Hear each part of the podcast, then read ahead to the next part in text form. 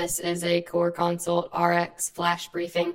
Should we use statins for primary prevention?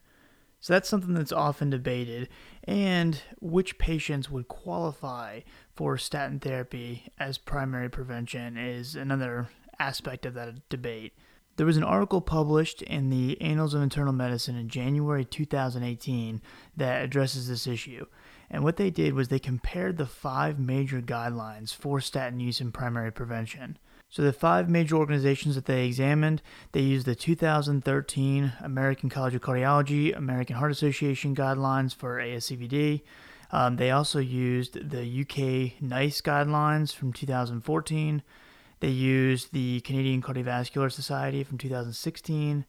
Uh, they also used the U S Preventive Services Task Force and the European Society of Cardiology, European Atherosclerosis Society combo guidelines.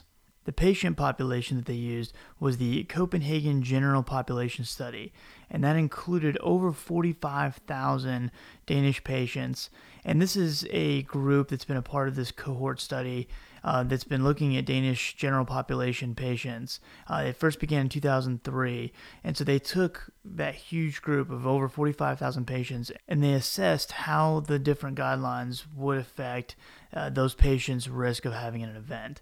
Now, I'm not going to go into the statistics of how they actually set up and compared the event rate or the relative risk, but uh, go ahead and check out the article to go through all that. But what they found was that they considered forty-four percent of those patients eligible for statin therapy according to the Canadian guidelines, forty-two percent from the American College of Cardiology guidelines, uh, forty percent from the U K NICE, thirty-one percent by the U S Preventive Services Task Force, and then only fifteen percent by the European Society of Cardiology guidelines. And so they estimated the percentage of A S C V D events that could have been prevented by using statins over a ten-year period.